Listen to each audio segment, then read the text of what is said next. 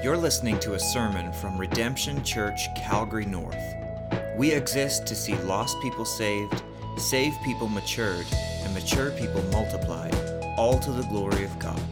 For more information, visit redemptioncalgarynorth.com. All right, you guys can have a seat. As they do, just want to welcome those joining us online today. If you're joining us online, just want to indicate on whatever platform you're watching on. That would be great. Love to have you here.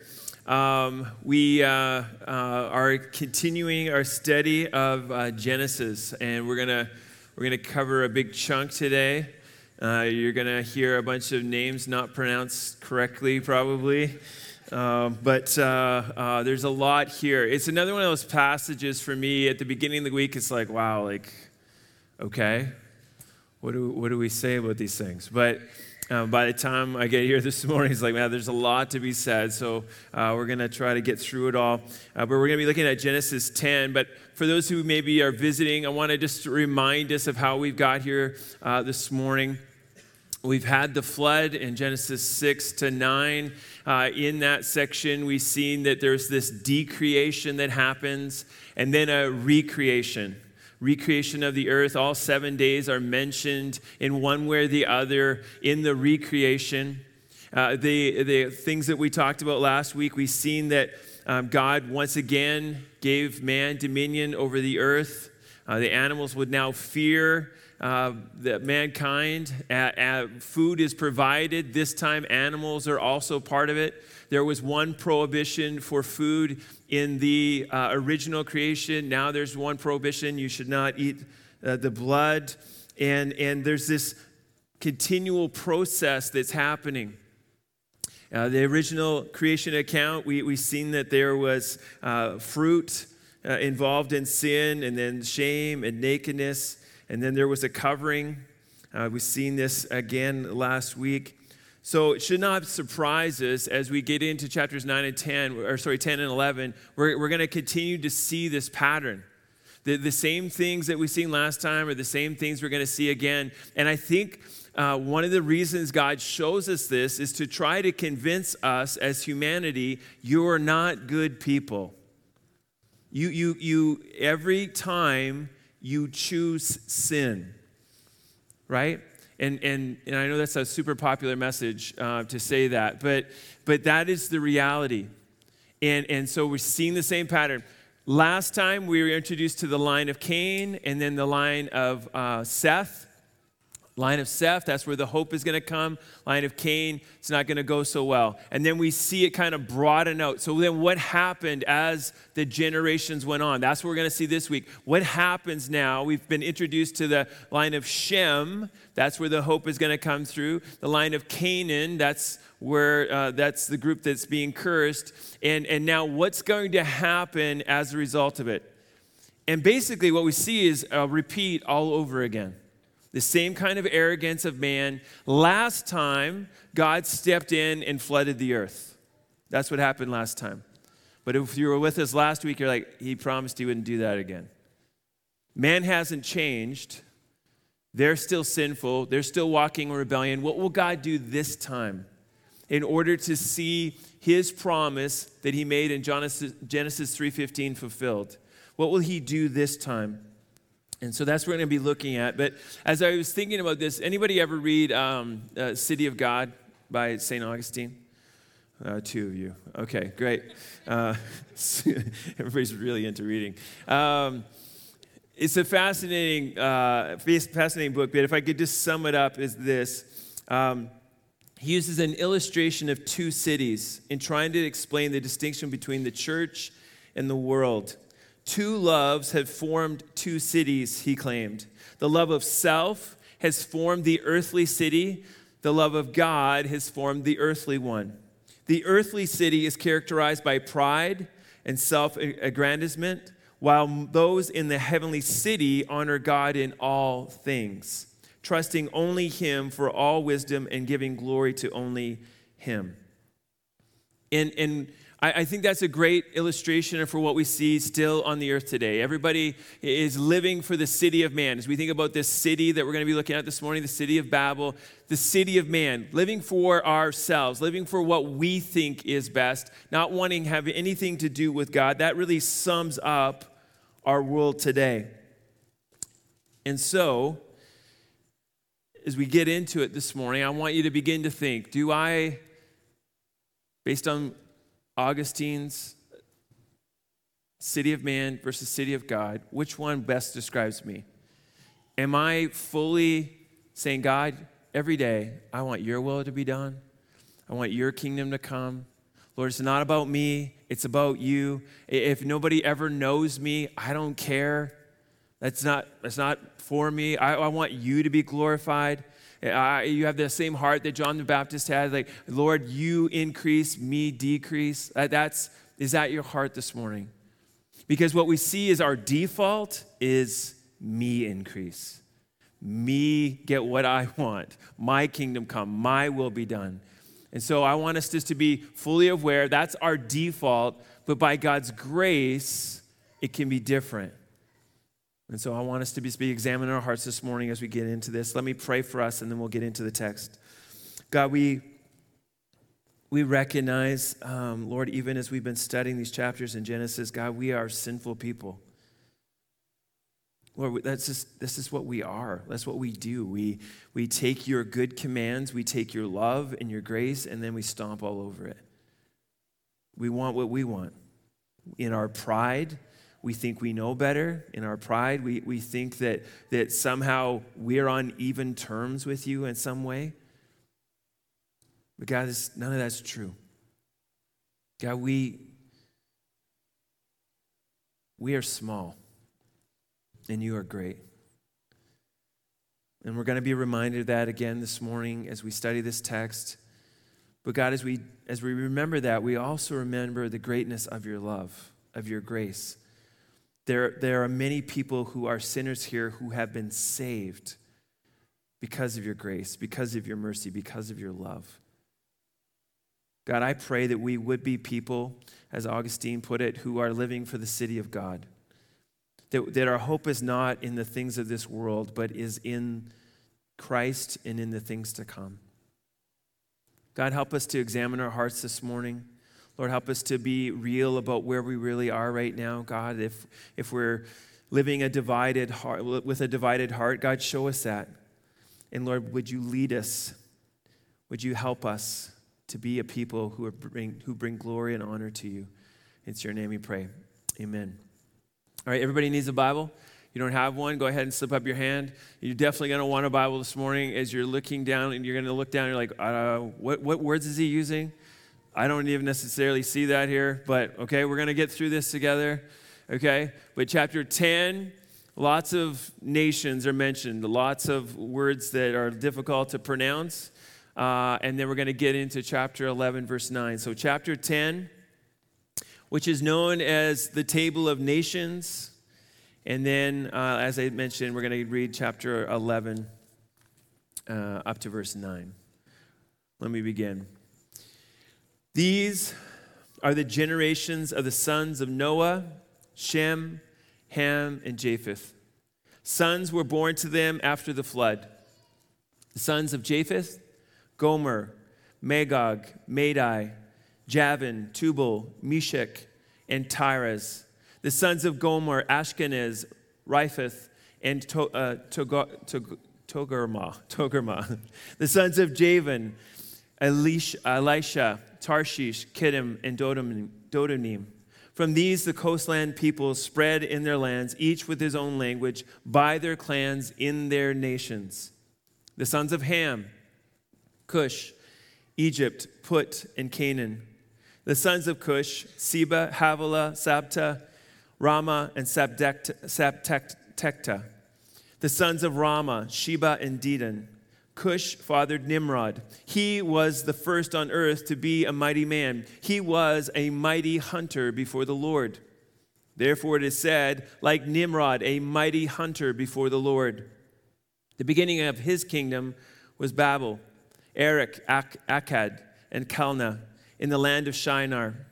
From that land he went into Assyria and built Nineveh, Rehoboth, Ir, Calah, and Rezin, between Nineveh and Calah. That is the great city. Egypt fathered Ludim, Anamim, Lahabim, Naphtahim, Pathrashim, Caslehim, from whom the Philistines came, and Caphtorhim. Canaan fathered Sidon, his firstborn, and Heth, and the Jebusites, the Amorites, the Girgashites, the Hivites, the Arkites, the Sinites, the Arvaites, the Samarites, and the Hamathites. Afterward, the clans of the Canaanites were dispersed. And the territory of the Canaanites extended from Sidon in the direction of Gerar as far as Gaza, and in the direction of Sodom, Gomorrah, Admah, and Zobahim, as far as Lasha. These are the sons of Ham, by their clans, their languages, their lands, and their nations.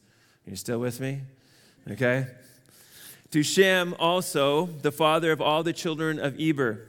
The elder brother was Japheth. Children were born. The sons of Shem, Elam, Asher, Arpachshad, Lud, and Aram. The sons of Aram, Uz, Hul, Gether, and Mash. Arpachshad fathered Shelah, and Shelah fathered Eber. To Eber were born two sons. The name of the one was Peleg. For in his days the earth was divided, and his brother's name was Joktan. Joktan fathered Almadad, Shelef, Hazarmaveth, Jira, Hadaram, Uzal, Dikla, Obal, Abamil, Sheba, Ophir, Havilah, and Jobab. All these were the sons of Joktan. The territory in which they lived extended from Mesha in the direction of Sefer to the hill country of the east. These are the sons of Shem, by their clans, their languages, their lands, and their nations. These are the clans of the sons of Noah, according to their genealogies, in their nations, and from these nations spread abroad on the earth after the flood. Now, the whole earth had one language and the same words. And as people migrated from the east, they found a plain in the land of Shinar and settled there. And they said to one another, "Come, let us make bricks and burn them thoroughly." And they made brick for stone and bitumen for mortar. Then they said, "Come, let us build ourselves a city and a tower with its top in the heavens, and let us make a name for ourselves, lest we be dispersed over the face of the whole earth." And the Lord came down to see the city and the tower, which the children of man had built. And the Lord said, "Behold, they are one people, and they have all one language, and this is only the beginning of what they will do. And nothing that they propose to do will now be impossible for them. Come, let us go down and there confuse their language, so that they may not understand one another's speech." So the Lord dispersed them from there over the face of all the earth, and they left off building the city. Therefore its name was called Babel, because there the Lord confused the language of all the earth, and from there the Lord dispersed them over the face of all the earth. So this morning we're getting an accurate anthropology. Where did all the nations come from? Where did all these peoples come from? This chapter 10 tells us that. And then as we see in chapter 10 and chapter 11, we see the ambition of man, where their thrust is if they are left to themselves. And so as we see the ambition of man, first we see the ambition of man requires human advancement. We see this in chapter 10. We're not going to go through all these names again, breaking them down. We'd be here all day if that was the case. But I want us to just take some broad perspective on chapter 10. If you were to take the time to go through your ancestry. I don't think Ancestry.com, Hope, does it go to Shem, Ham, and Japheth yet? Okay. But if it did, if it was accurate, it would get back to Shem, Ham, and Japheth. There is no nation on the world that can say, yeah, actually, we don't have our roots in your God. Like, your God is a North American God. It's a European God. Like you know, we come from a different part of the world. No, we all come from the same family. Shem, Ham, and Japheth, every single one of us. And in a world that focuses on how we're different, it's important to remember that there truly is one race, the human race. And from that, every tribe and nation has come about. This, as I said, is the table of nations. Walkie puts it like this: the table represents God's broad concern for all peoples, not just the Israelites, which is understood by the omission of Israel from this table. The narrator presents a symbolic 70 nations based on ethnic, geographic, linguistic, and political factors. 70 are mentioned. It's really fascinating as you go through this. The 70 nations, it's this idea of completeness. The multiples of 7 and 10 indicate completeness. And they are used in Moses' retelling of the nations. All nations are under the eye of God completely. Japheth's family is explained that they have 14, okay, 2 sets of 7. Seth has 26 descendants. The phrase sons of, Ham has 30 descendants. And then the phrase the sons of is mentioned 14 times. Matthew says this again: the intentional total of 70 nations, a multiple of 7 and 10, symbolizes the whole world of nations. Now, what's really interesting is that when Jacob and his family come into Egypt, does anybody remember how many was in their family as they come into the land of Egypt? There was 70. And then there's this verse in Deuteronomy chapter 32, verse 8. It says, when the Most High gave to the nations their inheritance, when he divided mankind, he fixed the borders of the peoples according to the number of the sons of God. It's like, we're just being told, listen, God is in control over every single detail. He's over it all. The elders who were in the wilderness over the people of God, 70 elders. And then one of the commentators noted in Luke chapter 10, when Jesus is sending out the disciples, he sends out 70. There's this idea that he's sending them out. He is the God over this world, and he's going to send them to every tribe, nation, and language. And then Acts 1:8, of course, tells us that, right? Go to Judea, Samaria, Jerusalem, and unto the outer parts of the earth. God is the God of all nations. There's this pattern as we're going to go through it, as you read through it. There's first Japheth is mentioned. Japheth is mentioned first because to Israel he's really not that important, and that's kind of the pattern, the way it works in the Bible. You kind of mention the least important first, and then you kind of go from there.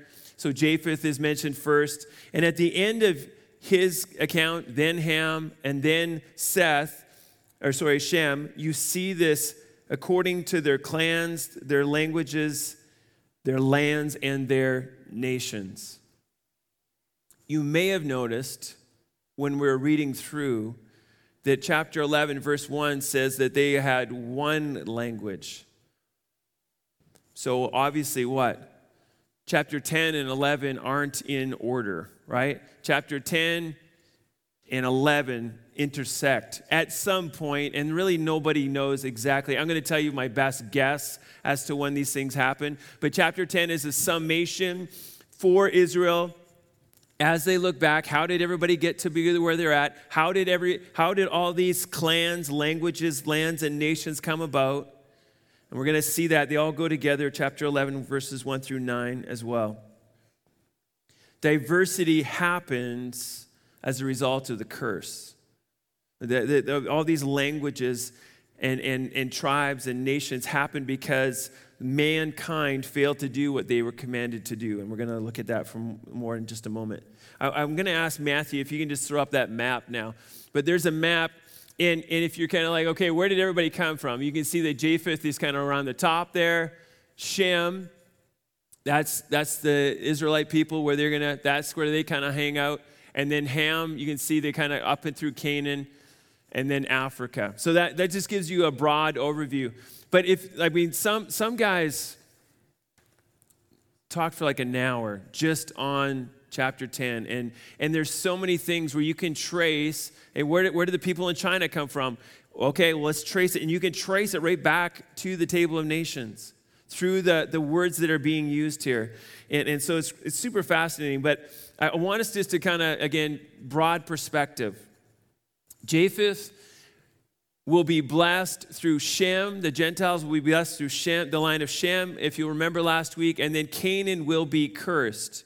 Canaan will serve Shem.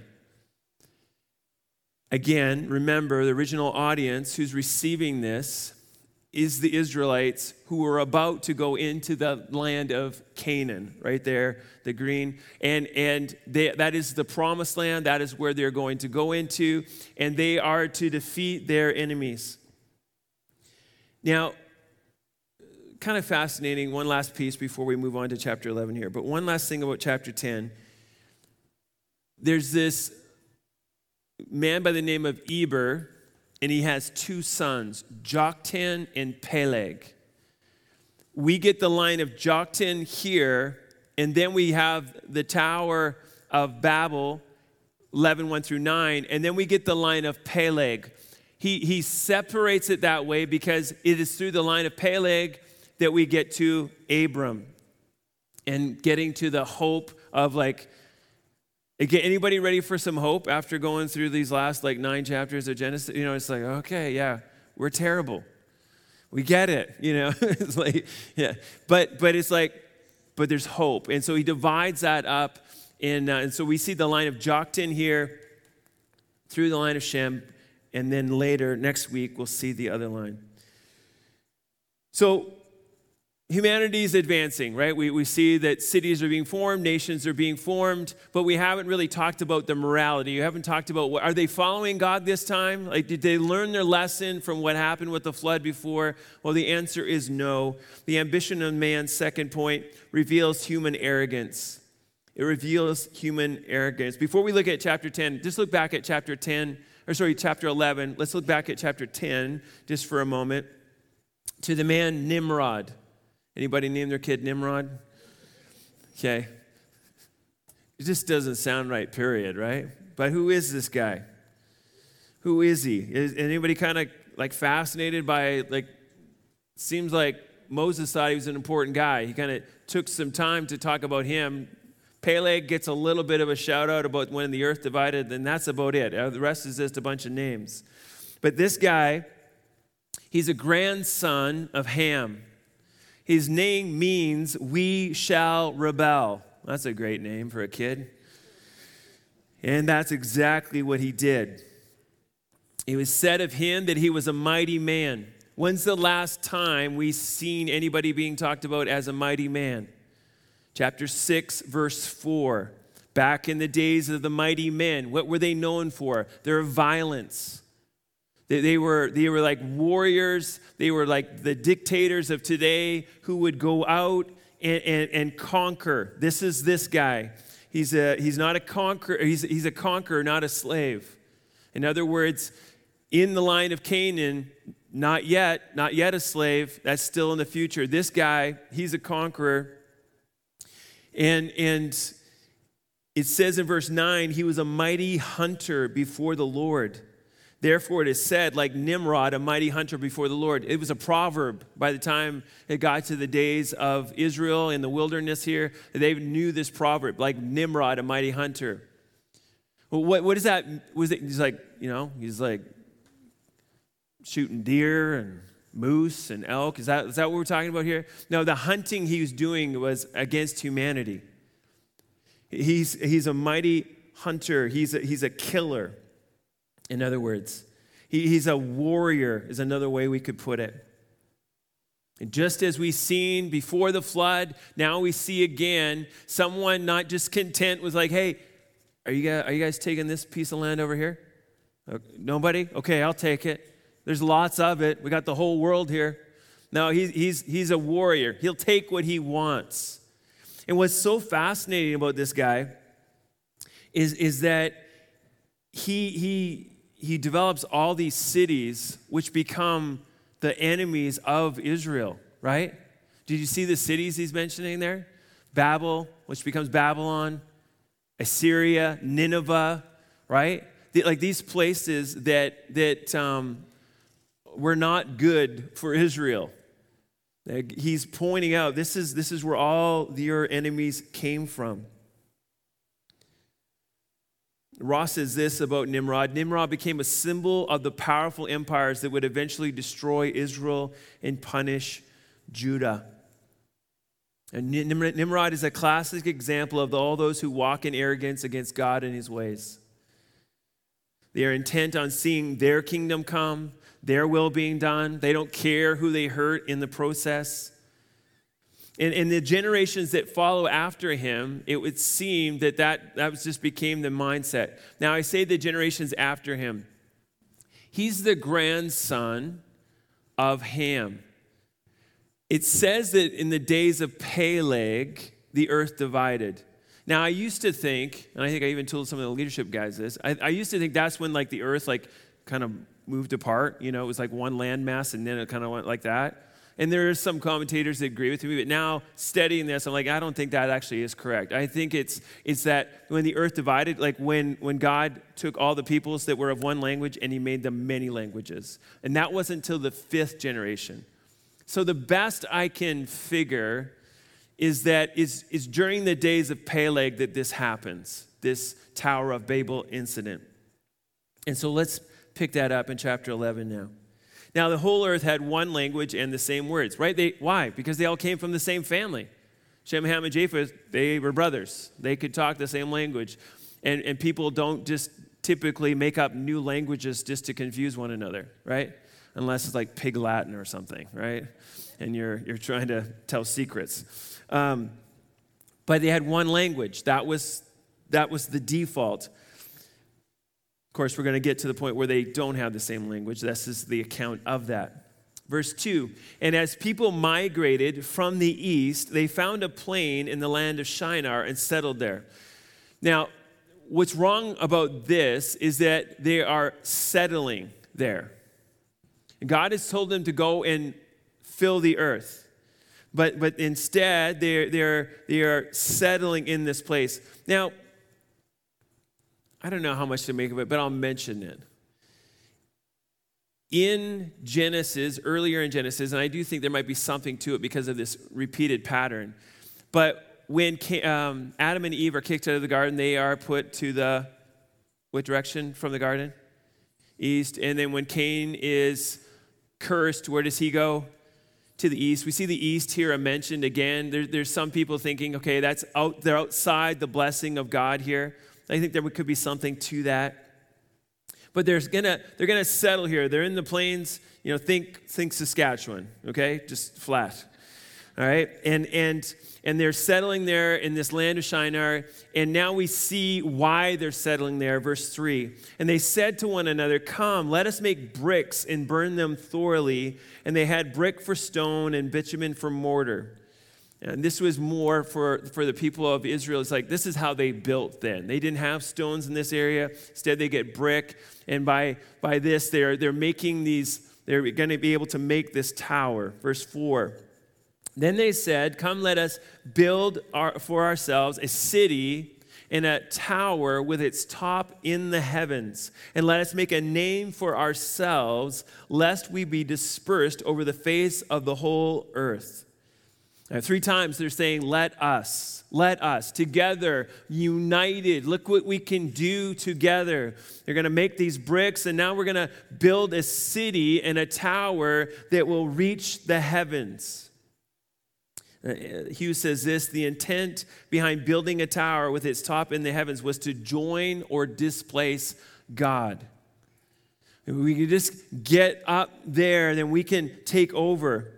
The hope was to reach that meeting point of heaven and earth where they believe the gods hung out, right? We got to go up to them, and then they can come down to us. We'll build up this tower. That's their whole thinking here. Hughes against this, its builders suppose that God was localized in direct contradiction to the explicit teaching of Genesis. The post-Diluvians had created a God in their own image. Also, the unadorned belief that man, by his superior effort, could reach God betrays the fatal delusion of all man-made religion. Anybody think that they can make their way to God today? I mean, billions of people believe that. We don't need God to come down to us. We're going to go to him. We can do that. We can make gods of our own making. That's what they do over and over again. Again, we see the same sinful heart of Adam and Eve in the garden. You'll be like God. It's the same idea here. This is, look what we can, if we all come together, look what we can accomplish on our own. We don't need Yahweh. We don't need him. Walkie says here, they're attempting to find significance and immortality in their own achievements. They believe it'll be better for them if they walk in rebellion against God and his commands.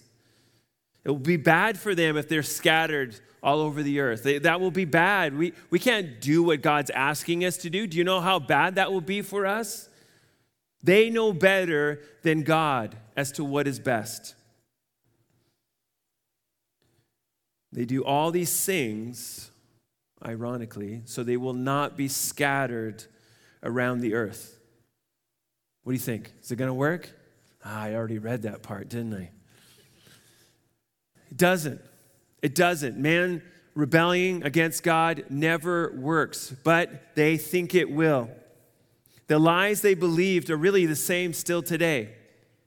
There's so many believe that a united people against God is better than a separated people with God. You think about peer pressure in your own life. How many of you want to be on the outside looking in, right? How many people want to be the remnant? Not too many people want to be that. They want to be with the majority. Like, we have to all get along. What do we need to do to get along? What do I need to do to compromise? So tempting to compromise. You can even say, I just don't want to, I want to be loving. I don't want to have conflict in my life. Well, as a believer, you will have conflict. You will be a remnant. You will be outside looking in. Besides all of this, we all long to have significance. There's in all of us this desire to look at me. Like I'm pretty good, right? Right? Like, I'm not perfect, but look at me. Look at my achievements, right? I mean, it starts at the youngest of ages. You know, the kid draws a picture, right? Look what I did. And what do they want? They just say, that's garbage. I wouldn't even, what is that? You wouldn't say, right? That's really nice, right? There's this longing, this desire to make much of ourselves in this world. And if we don't have Christ, that's exactly what we will do. And if we are not careful, even those of us who are in Christ can try to make much of ourselves. Easily tempted to get glory for ourselves rather than seeking God's glory. Hughes says this, indeed, the tower builders were going to make a name for themselves, but not the one they hoped for. Their name would become a joke. The only name that counts is that which God gives, as when he said to Abraham, I will make your name great. That's the fame that lasts from God. We want God to be the one saying the things about us. We want him to say, well done, right? That's the only one that matters. That's the only one that will matter for all of eternity. If people care about who you are today, who cares? You're here today and gone tomorrow. But if he cares, if he is the one who is saying well done, then that's for all of eternity. We need to remember that as we seek to have people saying good things about us. We need to remember the brevity of this world. the pride of this world. This fame, it's short-lived. It says in Matthew 16:26, "For what will it profit a man if he gains the whole world and forfeits his soul? Or what shall a man give in return for his soul?" It's this way for individuals. It's this way for nations. Nations have come and gone based on what they do with the Lord, and this is where we turn to now. The ambition of man, thirdly, requires a heavenly assessment. What does the Lord think of their city? What does the Lord think of their tower? Well, the Lord sees all that's taking place. I forgot to mention, I believe, when it says before the Lord when Nimrod, in other words, he's saying, I see it. The Lord sees it. The Lord sees this city and what their purposes are. And in his timing, his perfect timing, he acts. Sometimes we wonder, why doesn't God do things the way that we think he should do them? Well, because his timing is perfect, and our timing is not. And so he waits until the city and the tower are built, and then he says this in verse 5, "And the Lord came down to see the city and the tower which the children of man had built." Now, I like verses like this because it's super sarcastic. That's what's going on here. Does God need to come down to see this city? Now, or this tower? Like, what he's doing here, the tower is up to where? It's up to the heavens. He has to come down. He has to come down to see their teeny tower that they have built. That's what's going on here. This language is to remind us of the greatness of God. This major feat of man, it's a joke to God. Really? That's the best you got? I got to come down and see it. It's so small, I have to have a closer look at it. This tower that says what? The children of man have built. This phrase is emphasizing the human condition of man. They are but dust. The emphasis is on their mortality. You guys who are trying, you're like, oh, wow, look at what you've done. Like that's the heart of what it's saying here. He's coming down. He's like, really? This is it, right? Matthew says this, I like the way he says it, the necessary descent of God and the humanness of the enterprise that the men were building shows the escapade for what it was, a tiny tower conceived by a puny plan and attempted by a pint-sized people. Mankind loves to brag about their achievements, to make much of themselves. We are the children writing the picture and saying, see, look what I did. But compared to the greatness of our God, are we kidding? Like, who do we think we are? I love books like Job, who at the end of it, God's just like, sure, I'll answer you. First, answer me this. And he talks about all the greatness that he's done. And Job's like, oh yeah, what am I saying? Who am I to think that I could question you? Psalm 2 is fantastic reminder. Why do the nations rage and the peoples plot in vain? The kings of the earth set themselves and the rulers take counsel together against the Lord and against his anointed, saying, let us burst their bonds apart and cast away their cords from us. And what's the Lord do? He who sits in the heavens laughs. The Lord holds them in derision. Is that just in the Old Testament? I mean, the nations today are raging. They're waging war against all things God, and they think that they can somehow get rid of God. That is never going to be the case. His will be done. He's not threatened by the world and their scheming against him. His plans will always come about. God is the one who will be victorious, and it's not even close. The Lord now gives his assessment of the situation, verse 6, and the Lord said, behold, they are one people, and they have one language, and this is only the beginning of what they will do, and nothing that they propose to do will now be impossible for them. What we need to understand is what I've already said. God is not threatened by what is happening. Instead, God can see that humanity is back on the same pathway as they were before the flood. Together, they will walk in rebellion against God and will live outside of God's purposes for them. That's the trajectory they are on once again. If God does not step in and intervene, they will do the same thing all over again. The whole world will be full of violence, just as it was the first time around.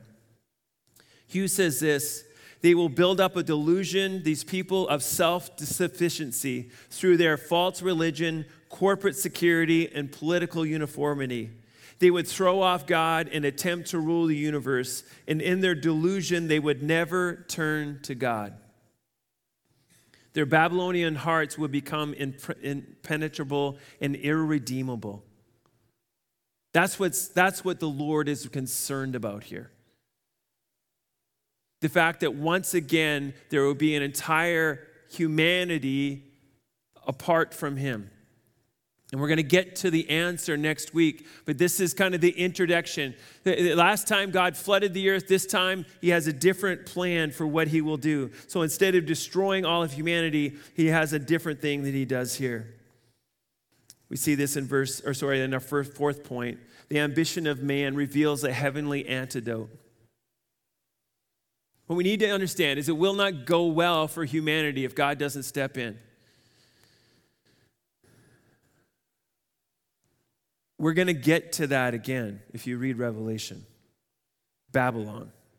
Babylon. A world united for good? No, a world united to rebel against God. Ultimately, a world united to suffer eternally in hell is what that will end up in. No chance for salvation, irredeemable. But that time is still coming. So, fourth point, the ambition of man reveals a heavenly antidote. It's interesting, the Lord again uses the phrase, let us. It's like, again, he's pitting himself against the let us of the world. Like, that's your plan, here's my plan. Let's just see whose will be done here. Let's see who prevails. The Lord will confuse their language, he says, and in so doing, they will no longer be able to understand one another. It's crazy, right? How many languages there are around the world still. Like Wycliffe, like their work's never going to be done, right? Like there's just so many languages out there. This is what took place back in Genesis 11:7. And the Lord not only confuses their language, but we see then verse 8 that he actually scatters them then all over the face of the whole earth. Man in his pride and rebellion was determined to stay together in one place. They preferred the wisdom of God the wisdom of man versus the commandments of God. So part of the Lord's judgment on them was not only to confuse their language, it was also to scatter them all over the face of the earth. God actually fulfilled what he told them to do, which was to cover the face of the earth. You're not going to do it. You actually are going to do it. And he does it. They had been putting their trust in what they could do for their own security. In building the city and the tower, they had intended to do away with the need of trusting in the Lord for their security. The ambition of man still does the same thing today. It is no coincidence that our society, as it has flourished, is less and less interested in God, right? We see that they're less and less interested in God all the time. We don't need him. We have our own abilities to be secure. We have our own abilities to provide for ourselves. We don't need a God. There's a philosopher by the name of Nietzsche, which you probably all have heard of, from the 19th century. He was famous for saying this: God is dead, God remains dead, and we have killed him. That was in the 19th century. I think there's a lot of people, they may not say it that boldly, but they believe that. Nietzsche's claim was that God is a fiction created by human beings. God dies when there is no good reason to believe that God exists. He asserted that God was a crutch that people used to ease their suffering, and that humanity would be in a much better place if they do away with the belief in God, because on our own we are stronger and have a greater potential for excellence. Sound familiar? Same thing as was going on in the Tower of Babel, right? Look what we can do. We don't need God. And that is being told all over our world today. Mankind in their pride wants to do away with God, or at least control the gods to do their own bidding. That's what we see in our world today. The idea of submitting to the Lord God is not something they desire to do. It was this pride here that caused God to change all of the languages and to scatter the peoples all over the world. Look now at verse 9. He summarizes it for us. Therefore, its name was called Babel, because there the Lord confused the language of all the earth, and from there the Lord dispersed them over the face of all the earth. Babel. It's interesting, in the Akkadian language, Babel means gate of God. Guess what it means in Hebrew? Confusion. This is the city of confusion. Yeah, you got a name for yourself. The name is City of Confusion. God will not be mocked. Though mankind may shake their fists at God, he will have his way, and no one and nothing can ever stop him. We need to be reminded of that this morning. As the nations rage against the Lord, as sometimes you might be feeling like you're all alone in this world, as it seems like, you know, what will happen to Christianity? What will happen to the Lord's church? As it seems like the world is getting stronger and stronger all the time, remember, God is over all of this. There is no nation that is so powerful that God can't just go flick and it's done. Or, in his grace, save them like he did with Nineveh.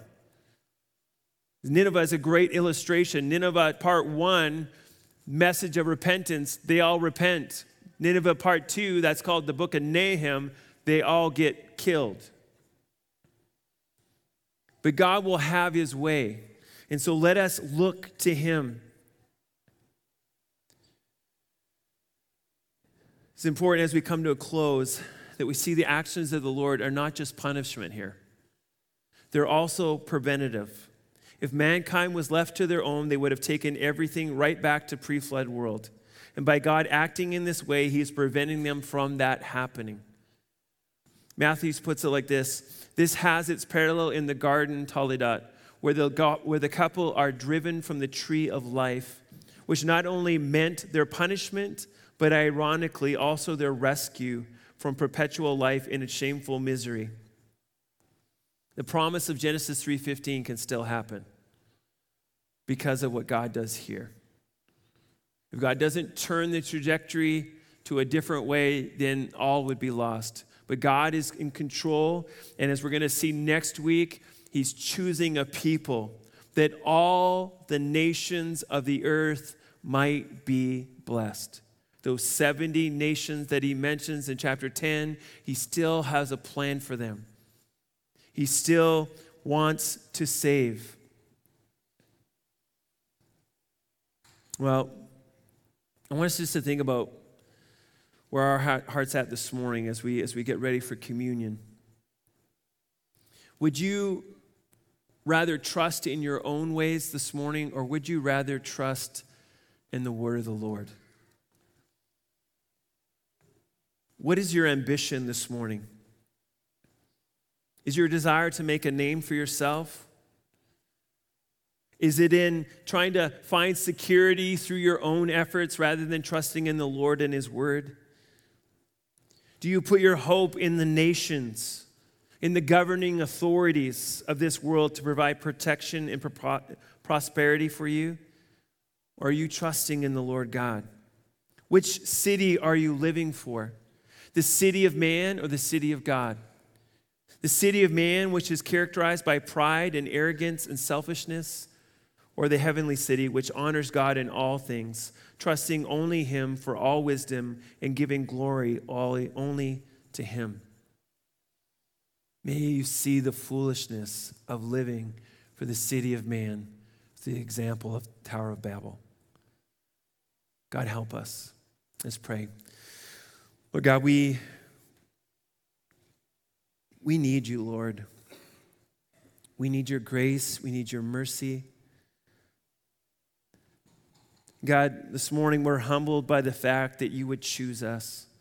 Lord, we are the people in Babel who would walk in rebellion against you. We would gladly do so. We would gladly make a name for ourselves if left to ourselves. But God, you have chosen us. You have saved us. You have made us a people who are yours. God, thank you for your grace. Thank you for your mercy. God, as we look at the nations around us raging against you, God, may we keep our focus on you and you alone. We have nothing to fear, God. You are the Lord God, high in heaven, powerful beyond all imagination. And God, we pray that you would just help us to put our trust in you this week. God, as we leave this place, help us not to shrink back, but Lord, help us to move forward with faith, knowing, God, that as we would proclaim your word, Lord, you're building your kingdom on this earth through your church, and that one day the fullness of your kingdom will come when you return. But until that time, Lord, would you find us faithful to go to all the nations, Lord, that they might hear of the good news of Jesus Christ. That though they have rebelled against you, like all these that we've read in Genesis, that today they can be saved because of what Christ has done.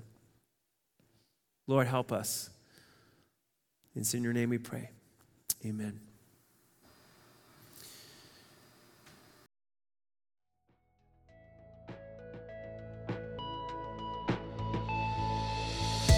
Thanks for listening to this sermon from Redemption Church, Calgary North.